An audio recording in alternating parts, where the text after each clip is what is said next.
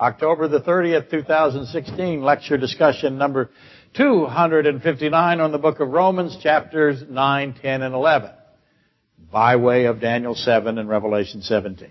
Okay, we have been at Revelation 17, 9. We are there because it is promising us that wisdom is here. Understanding it will give us wisdom. Here is the mind that has wisdom. The mind that can understand what is being discussed in the uh, last half of chapter 17 of Revelation will be a mind that has wisdom. I would hope that we would all recognize the value of that. Revelation 13, 18, sorry, 13, 18. Uh, yes, my pens that come from Japan have run out. My black one has run out of the refill. So now I'm back to technologically inferior devices. That's a hint for whoever sent me those in from Japan. no, I'm kidding. I'm kidding about that. Not really. Here is wisdom. Let him who has understanding calculate the number of the beast. So 17.9 tells us of the seven heads. 13.18 says calculate the number of the beast. Two passages in Revelation that are direct that reveal a characteristic of someone with wisdom. A mind with wisdom is going to understand the mystery of the mother of all harlots. A mind with wisdom, the, the mother of all harlots who's carried by the scarlet beast. The, this mind will be able also to calculate the number of the beast. So, if you have wisdom, you understand the mother of all harlots who's carried by the scarlet beast, and you can calculate the number of that beast. The inverse is likewise plainly implied, isn't it? The mind with, without wisdom is lacking the ability to do either of those.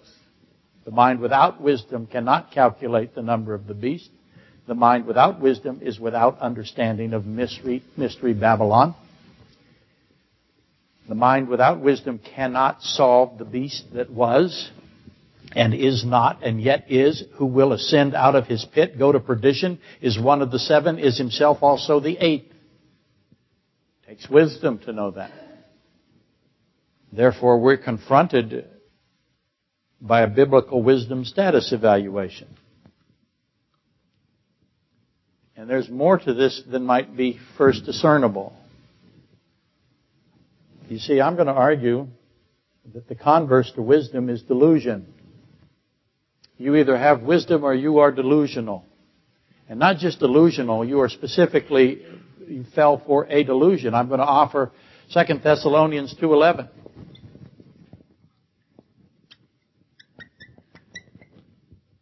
On my behalf as primary evidentiary value. 2 Thessalonians 2.11. And for this reason, God will send them strong delusion that they should believe the lie.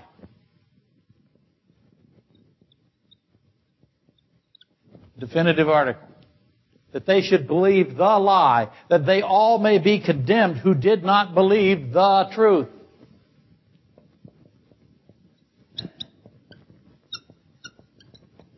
Again, definite article. But had pleasure in unrighteousness. Notice the two choices. You're going to have those who believe the lie and those who believe the truth. Delusion, wisdom.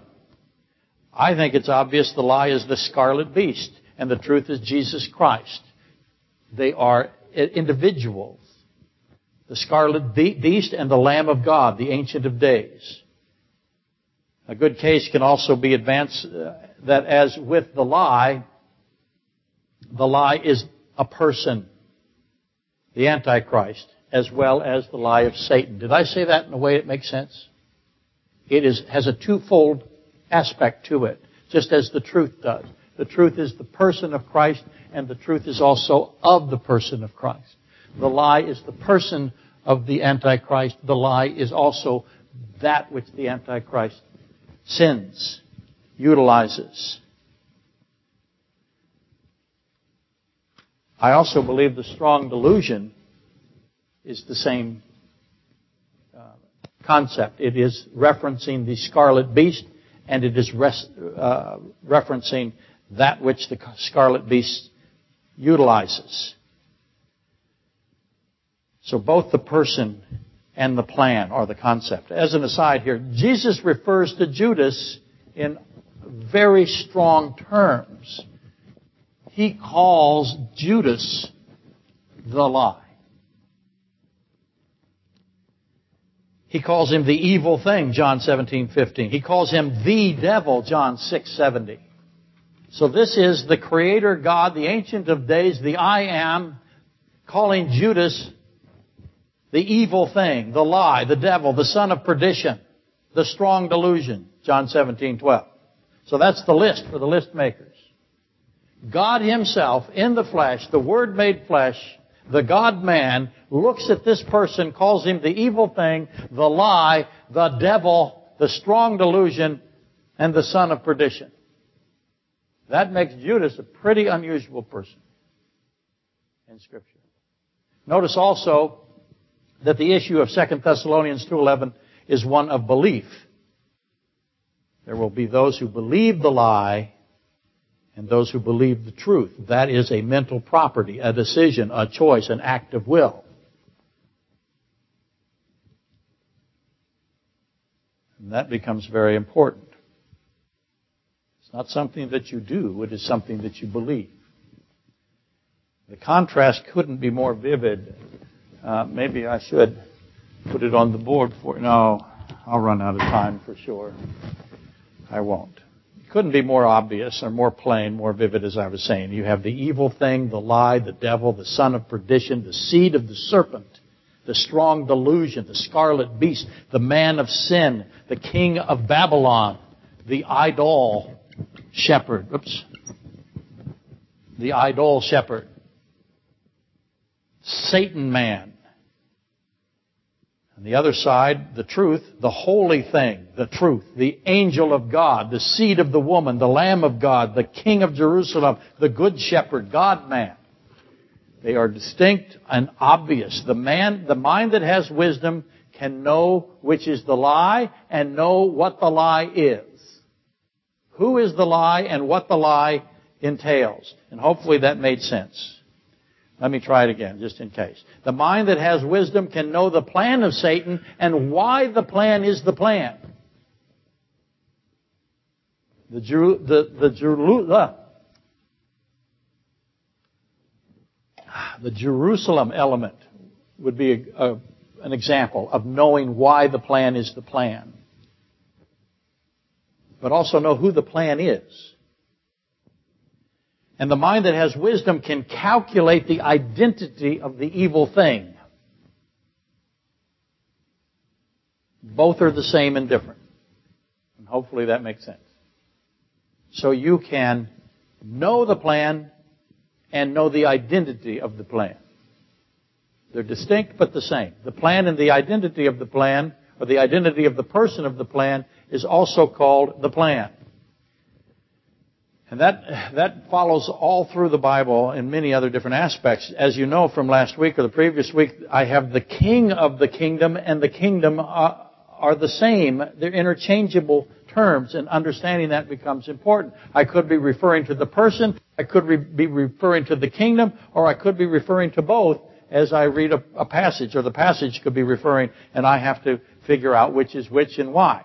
Now, over my so-called time in the church business, I have uh, recognized a resurfacing dynamic with respect to de- uh, deceptive techniques.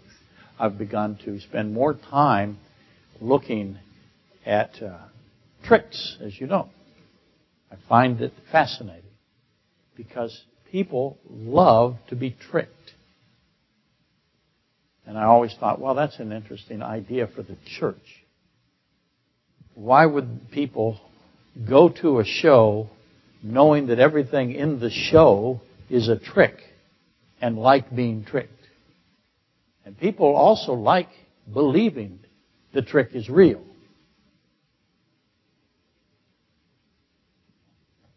And I begun to recognize, as I said, um, the deceptive techniques And you really understand it when you come in contact with people that use these kinds of techniques or recognize these kinds of uh, techniques uh, in a criminal sense. The requirements for the methods to be successful uh, are predictable and recognizable. In order to be deceived, in order to be fooled, you must have a willingness to be deceived. A desire to be deceived. Something that every scam artist fully knows. They look for people that like being deceived. Now they may not know why they like being deceived, and I'll get to that in a second. There are certain attributes present that therefore, and therefore exposed when an elaborate scheme succeeds. And some of these characteristics, but certainly not all, are an indefensible self-evaluation, believing, irrespective of a mound of contrary evidence, that one is highly competent, or intelligent, or attractive. I used to ask my uh, high school boys, I had mostly boys in my physics class, and I'd ask them, how intelligent are you on a scale of 1 to 10? You've heard me tell this story many times. How um, attractive are you? How much money are you going to make before the age of 30? How, how funny are you? Uh, will you marry Farrah Fawcett? There, I just dated myself. And they, overwhelmingly, they would measure themselves as tens. I had one or two that were realistic, and I said, the realistic one will not be fooled. The rest of you are, are primed. So if you have a self-evaluation, if you think of yourself as something that is not true, if the evidence in front of you is overwhelming, but you still think otherwise, you are ready. You are being prepared by yourself. These kinds of people who think that they are tens in all category will offer opinions on complex matters. That's how they reveal themselves. They will come to you and give you an opinion on a complex matter without any hesitation, despite no expertise or validity whatsoever. You can't stop them. Most of them become home building contractors. I know them. They tell me how to do things all the time. I can't stop them from telling me. And they can't stop themselves. And they believe, I used to wear a sign when I was coaching all these years, and uh, I would sit down, and the player or the student, sometimes there was a student, would come to me and say, I have to tell you something. I'd say, okay, just a second. And I, I had a sign that I had put, it wasn't that well done, but I put it around my neck. I had a lanyard around it and it says, I believe you, really, really, I believe you. Now go ahead.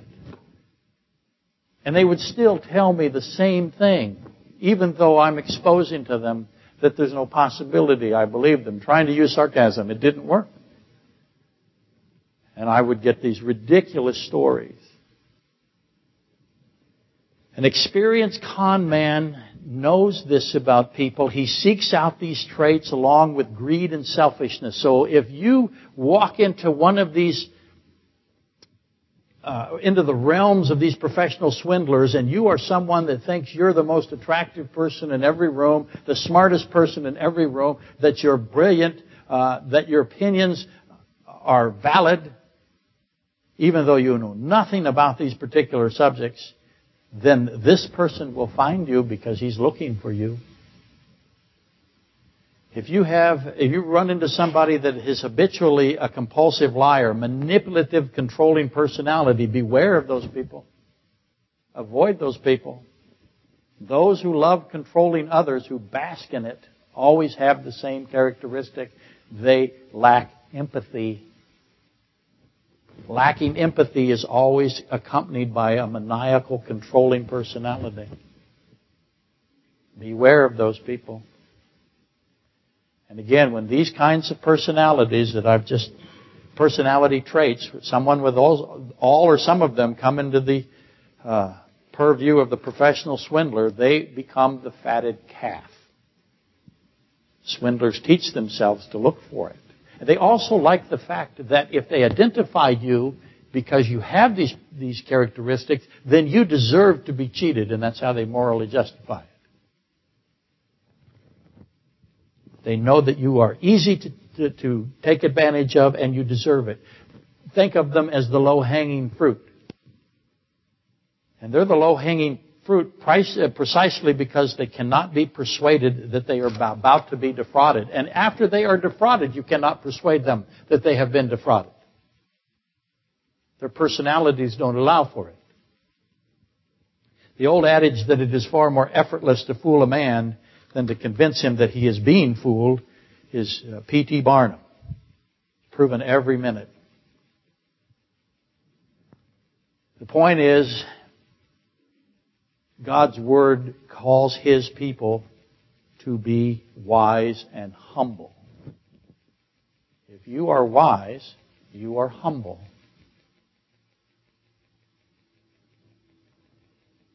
Wisdom is always accompanied by humility, just as controlling personalities are always accompanied by lack of empathy. Wisdom is never coupled with conceit, the Bible tells us. And I believe a direct ratio is evident. The more conceit that you have, the less wisdom that you have. And the inverse would be likewise true, right? All of that to note, the man of sin, the little horn, is described as having a consuming egotism, a pomposity. Through the pride of his countenance, he will not seek the Lord. Psalm 10:4.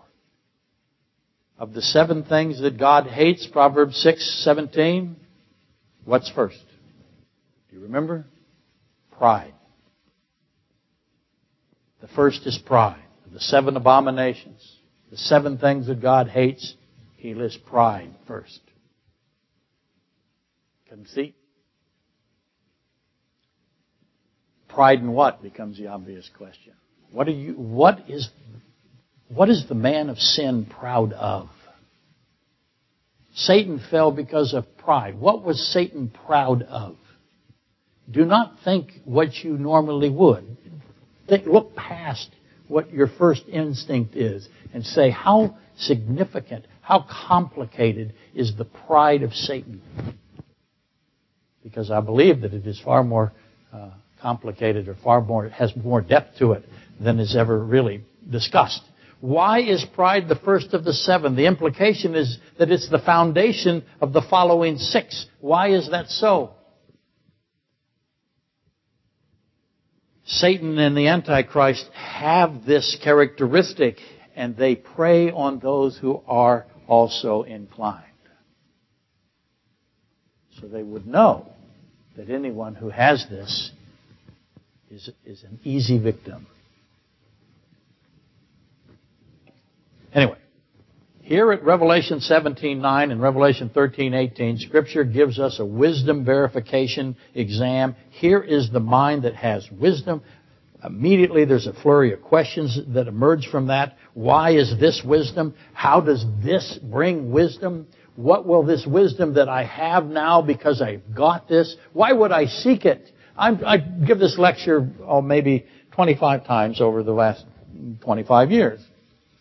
And I started uh, doing home groups, and this is one of the things everybody wanted to know. Prophecy has always been popular, and if you want to draw a crowd or get rid of a crowd, this is what you do.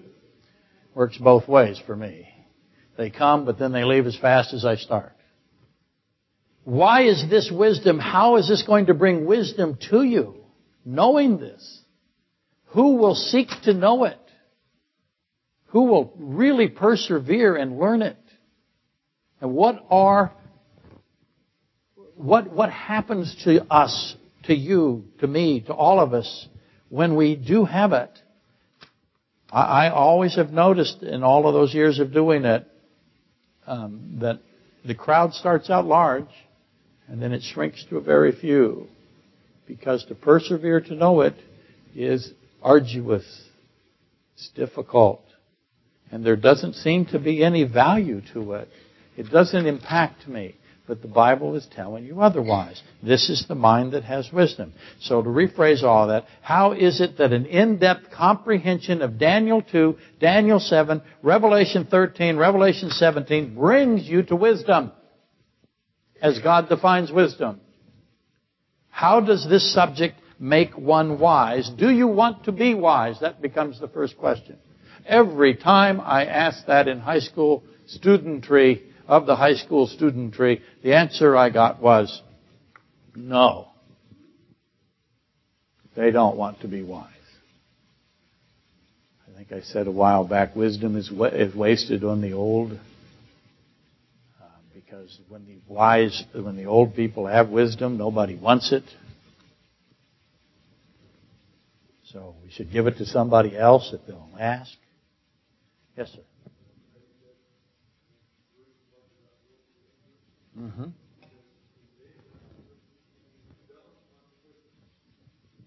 Well, certainly willfully is, is absolutely correct. Never, never take away from the fact that the people that will be deceived by the Antichrist do so with full knowledge. okay.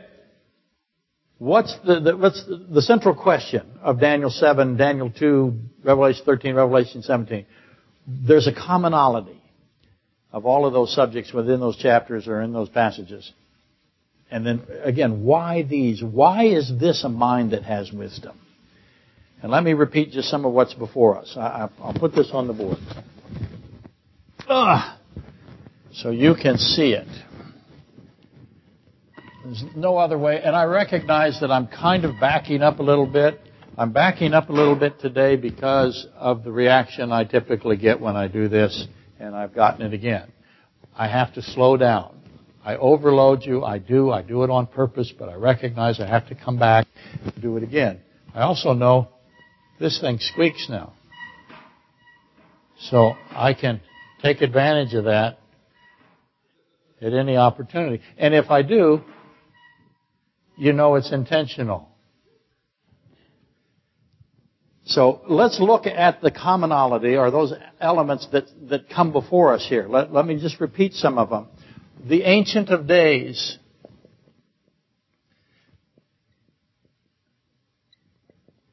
Doesn't mean that uh, he's infirm. It means that he is timeless. Uh, the Lamb of God, and I'm leaving off of the, the, the articles now but they're there. The Lamb of God, the singularity, the Son of Man, Son, ah, I'm doing that wrong.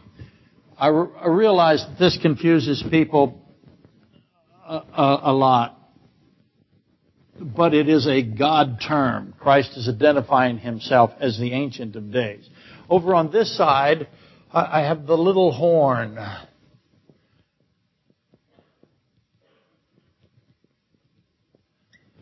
The scarlet beast. We haven't even begun to figure out. I think I might have mentioned the scarlet aspect of the beast, the red dragon. And you start to see this delineation, the King of Kings. All of these are from Daniel 2, Daniel 7, Revelation 13, Revelation 17. Lord of Lords.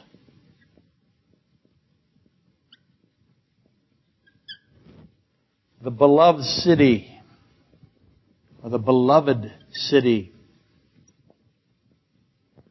And that, that, that incorporates the Magog Gog of the last chapter of Revelation.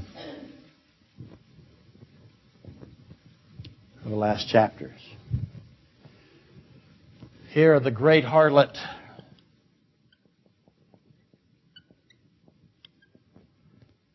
Mystery Babylon. These are the terminologies of wisdom. I'll make a. I'll just put these down in the middle. But so you see the contrast that, that is established. I have the image of Nebuchadnezzar. He's involved here. When I, whenever you see the word image, immediately you think of the image of God. We are made in the image of God. So uh, there are those who are going to be converted to the image of the Antichrist. So when Nebuchadnezzar makes an image of himself, that becomes pretty important. So Nebuchadnezzar, if you spell Nebuchadnezzar, you're doing really good. The image of the beast. So I have an image of God, an image of Nebuchadnezzar, an image of the beast. The mark of the beast. The mark of the beast is a visible mark. you're going to be able to see it. It'll also have other properties. The mark of God, however, is not visible. Notice the difference. One is physical, one is non-physical. God is spirit. The seven heads. Oh, uh, the mark of the beast, of course, has also with it in, attached to it is the worship of the beast all, and the marveling. People who marvel at the mark, who marvel at the beast, will worship the beast and worship Satan. The seven heads, uh, the iron mixed with clay,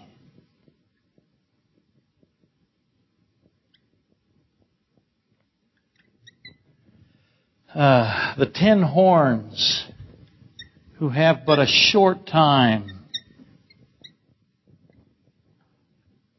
an hour.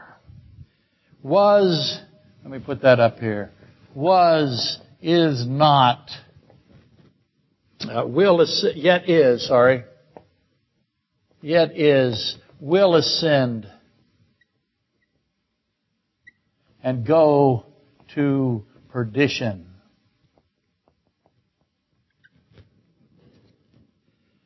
The abyss, of course, is perdition.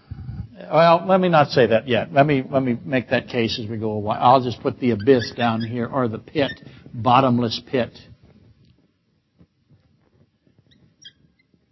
If it is bottomless, what does that imply? What's required to be bottomless? Say that again? Yes, he said eternality. Uh, it means that it is not physical for sure, right? Uh, the seventh and the eighth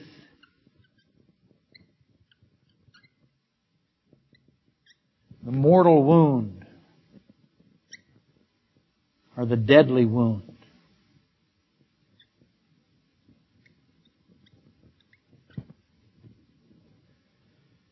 The vision of Daniel. Running out of room, but it'll be all right. Daniel's vision or dream, actually, it's more of a vision. Nebuchadnezzar has the dream. Let's put Nebuchadnezzar, uh, his image, and also his dream underneath him. Because they are uh, reasonably close together. Then I have the stone that was manufactured without hands. The stone made without hands.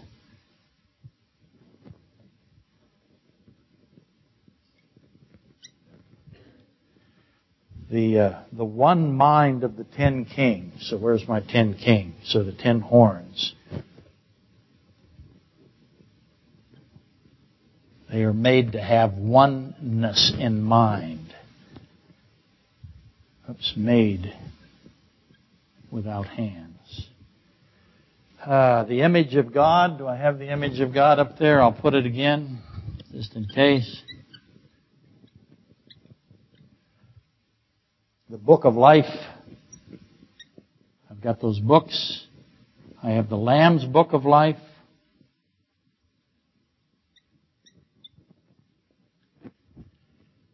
Uh, and the angel of God. The angel. Do I have that here? No.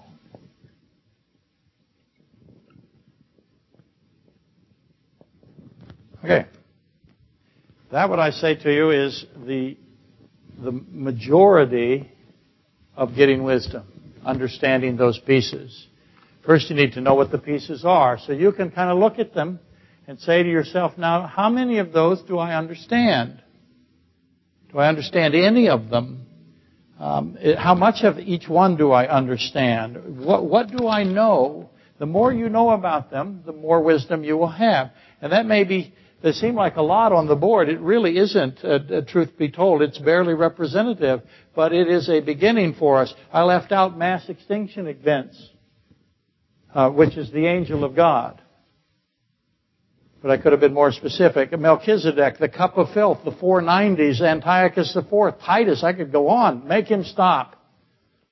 Remember the story of the little kid that would come with his mom halfway through the lecture? He'd say, make him stop, mom, make him stop. And he'd say it in a loud voice. I could hear him every time. It made me laugh. So what did it do? It added five minutes every time he said it. I had to punish that kid. I wonder what ever happened to him. I hope he's doing well in prison. Hmm? I actually know the family. I'd have to guess. I'd say the young man has got to be in his late 20s by now. I hope he gets out soon. Okay. At least we've got an almost maybe adequate list, much delight, much to the delight of the list makers. This is a path to wisdom. Is it easy? No. Is it complete? No. Some assembly required? Oh yeah. Uh, nonetheless, it's a plan. Now is the time to define and collate and categorize it. In the last couple of weeks, kind of sort of tried it. Not very well. Didn't go well. Took on mainly the seven heads. Where are my seven heads? Right here. That's what I did uh, mostly last few weeks, and and the and the four beasts. I, I don't. Oh, I didn't have the four beasts up here.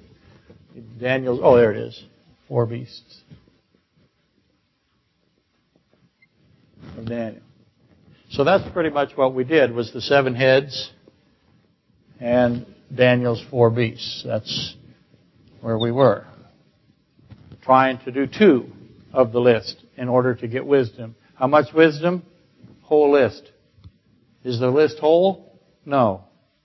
Partial list did two. And those seven, if you remember, the seven, five have fallen, one is, and one is yet to come. Here's the cool part. Someone told me the other day, I don't know which one of you it was, that I went a whole lecture without any of those words that cannot be uttered. I did it. Did I do it twice in a row? Wow. I almost did it wrongly there. This is the holy platinum model blessed dry erase board. It rotates. Isn't that cool? So we can go back and forth. We want one that is motorized. So I can just go. Never going to happen. So we took on these seven heads and the four beasts last week. Seven heads, five have fallen. One is, and one is yet to come. That was given to John, so the is is in the present tense for John at his time. The fourth beast of Daniel was an iron beast.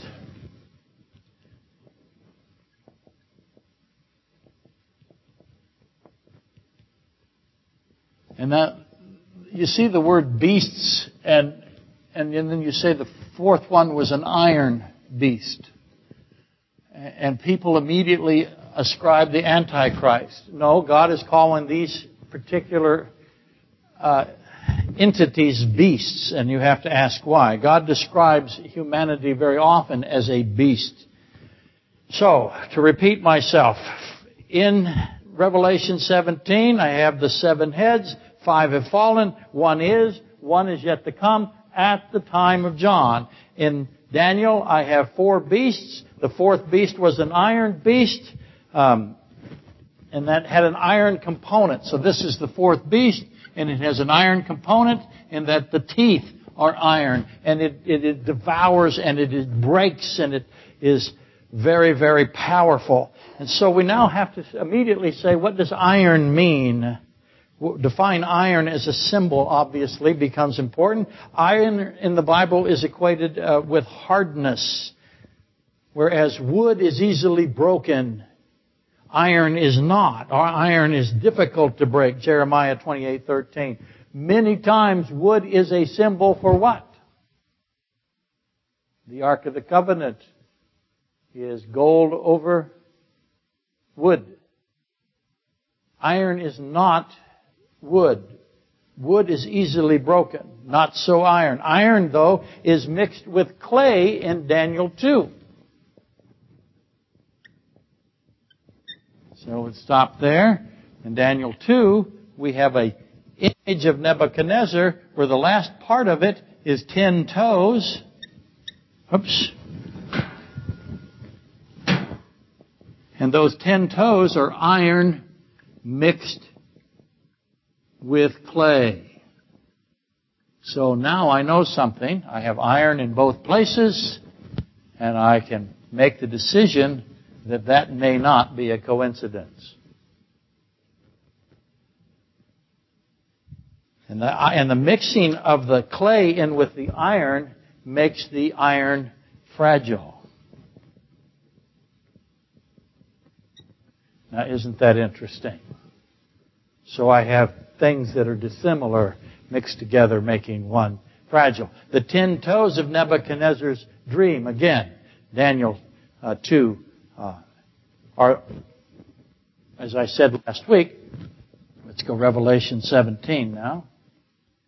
Oh, I'm already here, Revelation 17. Sorry.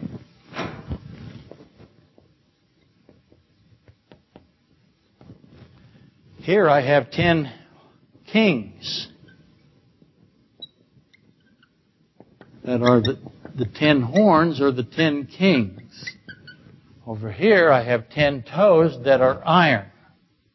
So now I see ten and ten makes me ask again, is that coincidental or is that helping me?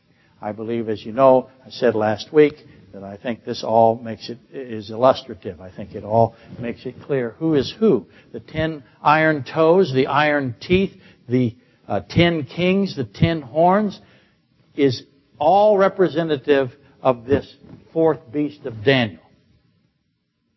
This beast of Daniel is given total control by the ten toes. So that would tell me that the, if the fourth beast of Daniel uh, is iron and tin, then it must be who over here of the seven heads? One is, one is yet to come. This is the one with the ten horns then.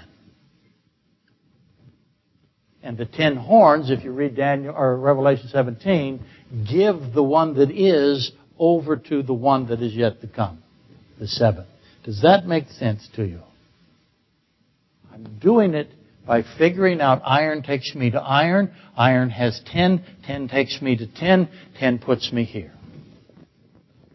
And the one is, is now the fourth beast of Daniel. Let me uh, redo this a little bit, see if that works for you.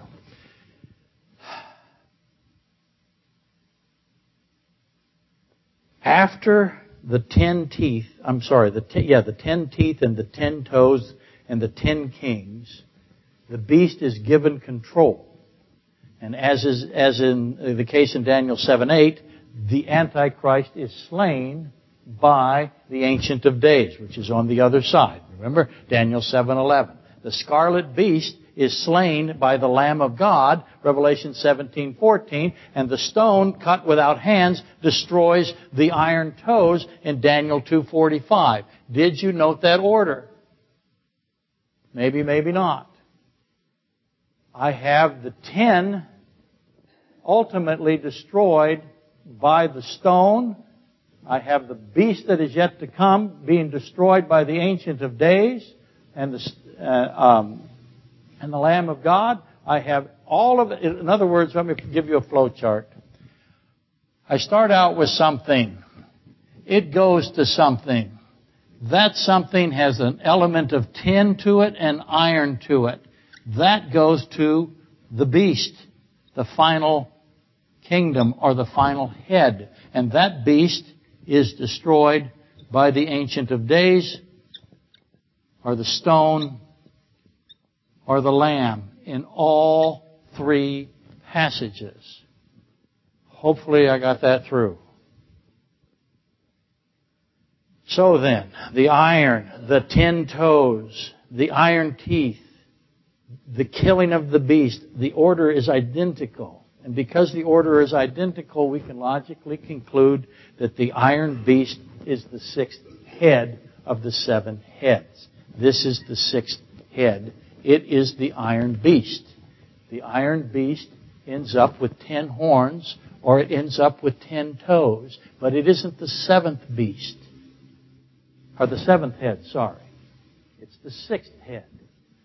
So now I know that the fourth beast of Daniel is the sixth beast of Revelation 17.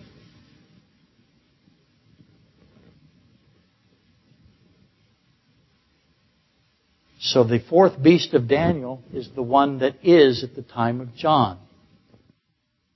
Who's at the time of John? That's the Roman Empire. And the Roman Empire still is the Roman Empire has divided into two, but it has not divided into ten. It has to divide into ten. Then that ten is given to the beast, and that is the seventh head, which is also the eighth. And I can figure that out, again, with the tin and the iron and the horns. Put it together that way. That's what I've done. So, at the end of the sixth head, we are currently still in the one is. The one is has gone on for, for another couple of thousand years since John got this. And we're still in it. Eventually it becomes ten toes mixed with iron and clay. Eventually it becomes ten kings, which are the ten horns. Eventually it becomes ten things, if you will. And from there now comes the last head, the seventh head, which then becomes the what? The eighth head. Because the last head is the seventh and the eighth. What makes the difference between the seventh and the eighth? Something does. So, at the end of the sixth head, the sixth head will have its end. This ten king division, this iron mixed with clay, comes for a short time. It was math from here then that the lion, the bear, and the leopard of Daniel 7, counting backwards, if the, if the iron beast is the, the sixth head, then the lion, the bear, and the leopard of Daniel 7, counting backwards, uh, call it subtraction, that's uh, what we would do, would be respectively then, the leopard would be the fifth head, the bear would be the fourth head, and the lion would be the third head. So the image of Nebuchadnezzar Let's go back this way now. Nebuchadnezzar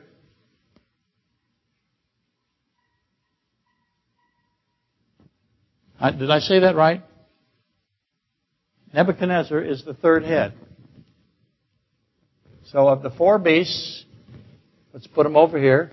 The lion, the bear, the leopard, and the iron beast. The iron beast is the sixth head. That makes the leopard the fifth head, the bear the fourth head, and the lion the third head. What's the obvious question? Yeah. We go, here we have now, coming after the sixth head, I, let me put this, after the sixth, the beast, the iron beast becomes a ten-toed iron clay mix, and then it becomes the seventh head, which is also the eighth. And these two are the who. Who's the king? That is the man of sin. That's right. He is the king and they are the kingdom. He is both, he is the seventh and also the eighth, or he, he is also the eighth and is the seventh. How does that work? I kept asking you a few minutes ago. How do I separate those two? What separates the seventh from the eighth? Okay, so Babylon, Nebuchadnezzar is the second head of the seven heads of Revelation 17:9, causing again, who's the first head, who's the second head then? And some will say Nimrod of Babylon is the first head. Others will say no, Pharaoh of Egypt is the, is the second head. Others say no, um, uh, Pharaoh is the first, and Assyria or Sennacherib is the second. Many will say no, Nero belongs in there. What is the criteria that makes a head? Jerusalem, absolutely well said.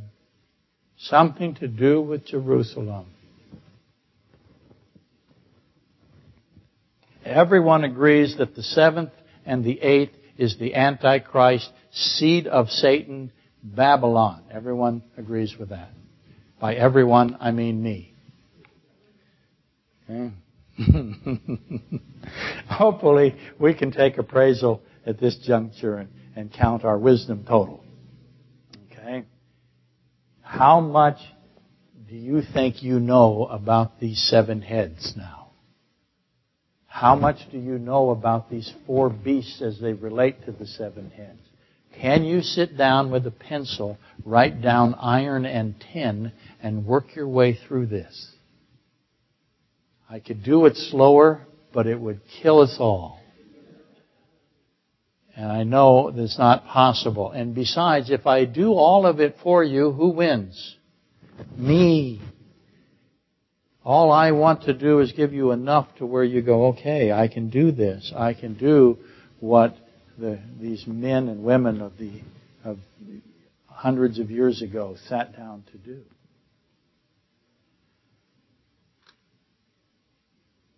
So yes, we, we don't have much of a wisdom total right now. It didn't take long to count it, so we endeavor to persevere.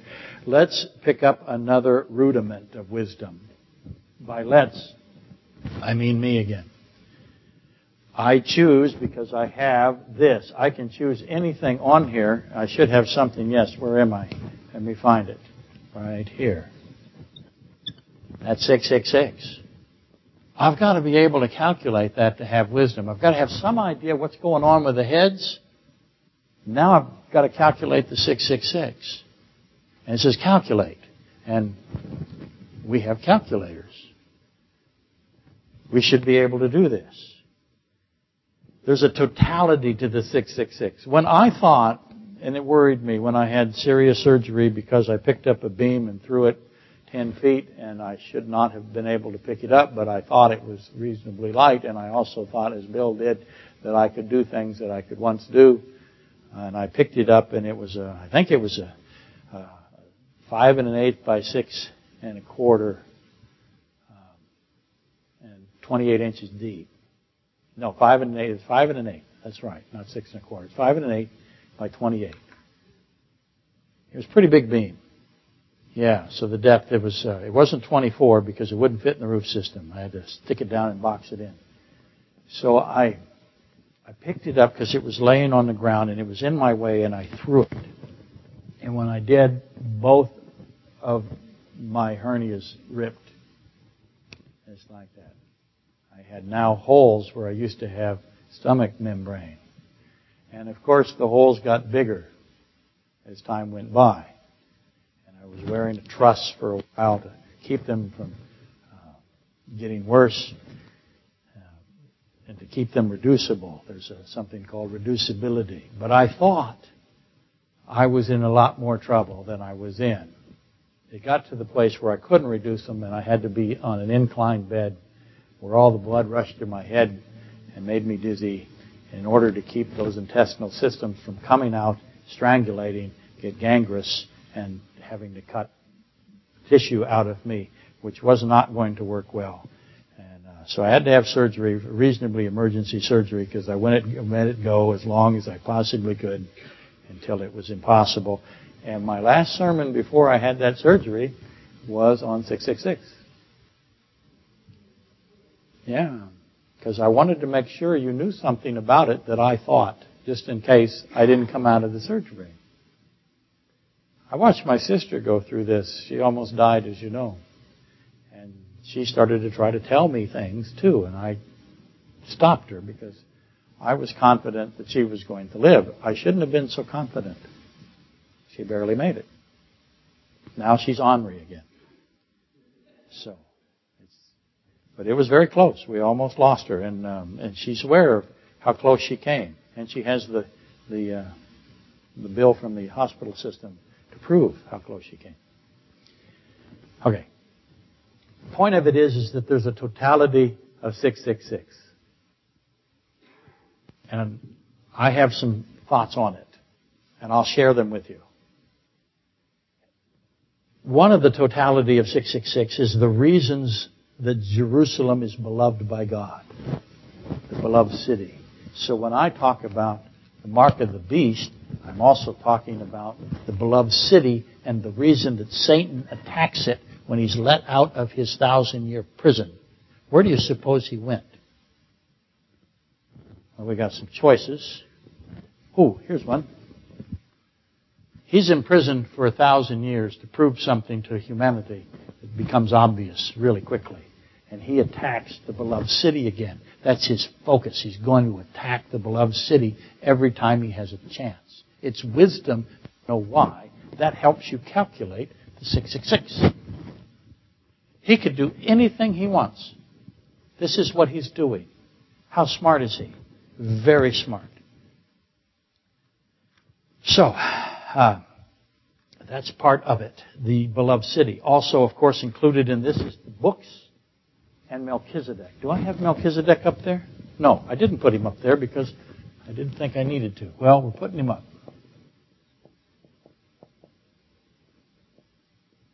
So as I start to calculate the 666, I end up talking about Melchizedek. I talk about the beloved city uh, and, I, and the Lamb's Book of Life and the abyss. All of that to get me through the 666. And so I could take, I could do almost anything here. Um, I could, we could go to Genesis 14:18, and I'm not sure what to do. When I wrote this, I wrote, "What shall I do?" By we, I mean me. Uh, you see, the 666's mark of the beast is an incredible mystery. So is the beloved city of Jerusalem. I've somewhat raised both of those the last couple of weeks you might remember, the mark incorporates the question, how does the Antichrist manipulate, deceive people? Well, first they have to be what? They can't have wisdom and they can't have humility. How does he do it? He manipulates, he deceives the masses. He makes them believe that he is able and they are able with him to kill the Ancient of Days.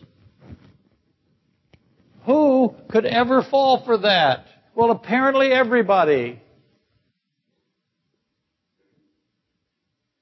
He says he can kill the one that is outside of time. The I am. Jesus Christ can be killed by the Antichrist who fully knows that he can't kill him. He's outside of time. Are you going to fool him? Is he going to know your plan?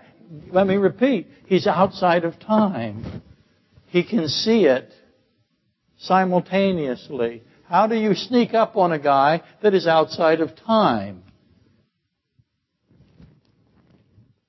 How does the Antichrist, again, this is part of it. The mark incorporates this question. How does the Antichrist do this? Can, convince the world. The, again, the world willingly chooses the man of sin over the man of God. The key question, in my opinion, is why and on what basis? And then again, is it, is it the one of the seven, but also the eighth? Is it the mortal wound, the deadly wound, the Revelation 13, 4? Is that what's doing this? Is Revelation 13:4, when you couple with Revelation 17:11, looks like the same thing. The deadly wound looks as though it equals the eighth and the seventh. And so I asked, does the 666 mark have a direct connection to the eighth and the one and the seventh? Where is that? So does the 666 fit here? with the seventh and the eighth. By that I mean the world worships and marvels after the beast. Does it do so because he's dead? And now he's not dead. And it has to be obvious that he's dead in order for it to be obvious that he's not dead. Does that make sense? So it can't be, and the mortal wound, as I discussed before, applies to Christ, and we know the death of Christ, the physical death, was a genuine event. The words are the same. So the death of the beast is a real event. It's not a counterfeit, a fake, an act. And therefore it has to be uh, demonstrating that. So, how does he die? He has a head wound. How do you suppose, what would convince you that this isn't a fake head wound? Ask yourself that question. And where is he killed? What would convince you that the beast suffered a fatal head wound and now he's alive and the world goes nuts and they take the mark? What would convince you? Nothing, I hope, because you will have wisdom.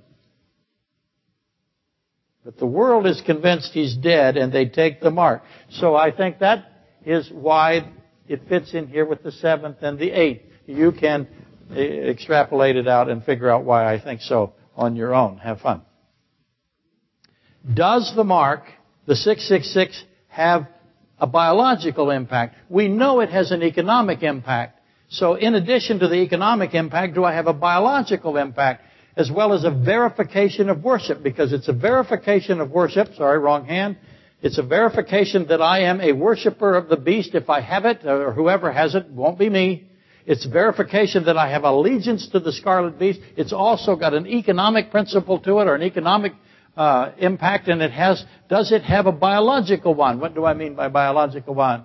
Here is a man that suffers a head wound. Everyone knows he suffered a head wound. Everyone is convinced that he was dead, and now it's incredible that he's alive. What kind of head wound does that?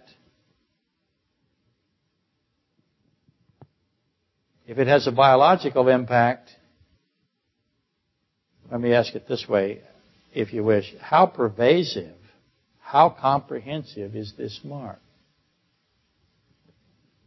Does it truncate? Does it slow death by decay? Is it similar to a vaccine in that it extends the life of everyone who takes it and restores their youth and their vitality and their health? Obamacare no longer worth $2,000 a month. Yeah, is that all?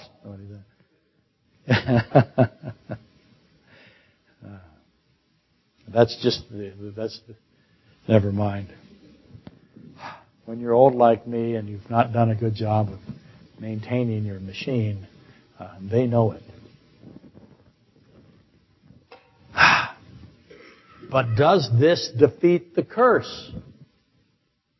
What is the curse? The curse. What caused the curse? Who caused the curse? Adam, Eve, who else? Satan. I have three involved in the curse, do I not? Who bears the most responsibility? Everyone answer. Adam.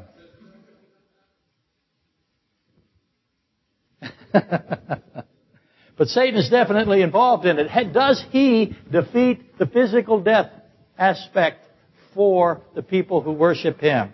Does the Antichrist convince the world that he has overcome the curse of Genesis 3? That would be uh, a good choice to evaluate. We should take that on. How, but instead, how about why is Jerusalem so beloved by God and so hated by Satan? It, of course, takes us to Genesis 14 and Melchizedek. That is where Melchizedek shows up. Where I have Satan and Melchizedek side by side. I have this Genesis 14, I have Jesus Christ and Satan. I have the King of the Jews. I have the King of Jerusalem. And I have the king of Sodom, the ancient of days, and the anointed cherub, Ezekiel 28:14. They're standing together. Abraham is in the middle. Again, the king of Jerusalem versus the king of Sodom, and they're going to fight over something. Where are they fight? Not fight in the real sense. It's a human way of saying it. Where do you suppose Christ and Satan are standing when they meet together with Abraham in the middle? Why that spot? Could Melchizedek have picked anywhere? Of course he could. Why that spot? Obviously, this is a complicated subject too, requiring extensive study of Ezekiel 16, Ezekiel 28, Genesis 13, Genesis 14, Genesis 19, Hebrews 5, 6, and 7, Psalms 110. Bring a lunch. This is how you get wisdom.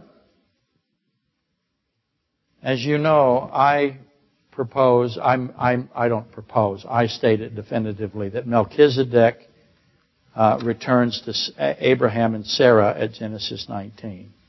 And that's Christ as well. It's clear it's Christ, and that's Melchizedek. Abraham knows who Melchizedek is, and when he sees Melchizedek, he knows that that's Christ. He knows that that's God himself. So I think that becomes obvious and that, of course, Christ is the angel of God. Why is he at where is the angel of God? Is it on there somewhere? Yes, right here. Why is the angel of God coming to uh, Sodom? Because it's going to be an extinction event. And he's there. It's what happens. Not good. He brings judgment to Sodom. Abraham would know who this is as soon as he saw him, would know this was the one who was there with the king of Sodom. I have the king of Jerusalem, the king of Sodom. Because we're trying to figure out why uh, Jerusalem is the beloved city. Why is it the beloved city? Why is there so much pressure here? Having said that, the first place to investigate in this subject is Ezekiel 16, followed by Ezekiel 28, then Genesis 14. And, and I got to reconcile all of that before we can even begin, begin to consider this mystery that is God's beloved and Satan's despised. We were talking earlier, what could have happened here? What does this place represent? Why does God love it and Satan hate it? To repeat that over and over again. With regard to current events, it would seem prudent for all of us to be fluent into why Jerusalem is the center of our world, because it seems to be, doesn't it? But is it the center of our world? Or is it the center of our world? Does that make sense? That's my new phrase I have to get rid of. Why does, does mankind have any idea why we're going to battle over Jerusalem again?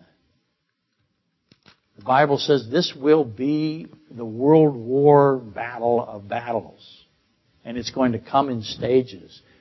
Right now, Jerusalem is the center of all antipathy.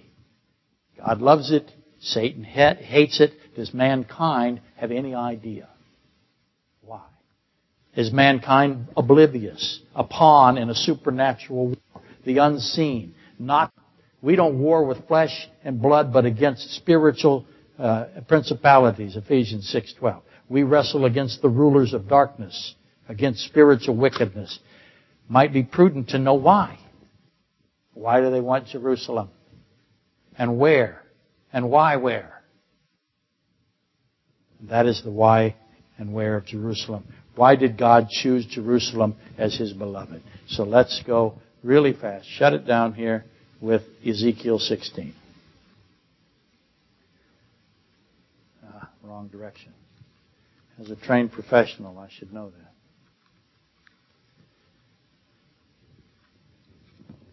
Ezekiel 16 helps us understand Jerusalem. I'll start. 1 through 14. Again, the word of the Lord came to me saying, Son of man, Ezekiel was called the Son of Man. Why is he called the Son of Man? Because he portrays Christ. He's not the Son of Man. He is the one in the Old Testament that tells us what Son of Man means. In the New Testament, Son of Man means Ancient of Days when it is applied to God. So when Christ calls himself Son of Man, he's taking you to Daniel 7 and calling himself the Ancient of Days. Sorry for that. Again, the word of the Lord came to me, not really, saying, Son of man, cause Jerusalem to know her abominations, and say, Thus the Lord God of Jerusalem, your, thus says the Lord God of Jerusalem, your birth and your nativity are from the land of Canaan. Your father was an Amorite and your mother a Hittite. As for your nativity, on the day that you were born, your navel cord was not cut nor were you washed in water to cleanse you. You were not rubbed with salt, nor wrapped in swaddling clothes. This is explaining why God loves Jerusalem and why Satan hates Jerusalem. Got it so far? No eye pitied you to do any of these things for you, to have compassion on you, but you were thrown out into the open field when you yourself were loathed on the day that you were born. And when I passed by you and saw you struggling in your own blood, so he's describing a dying baby. And he's calling the name of the baby is what? Jerusalem.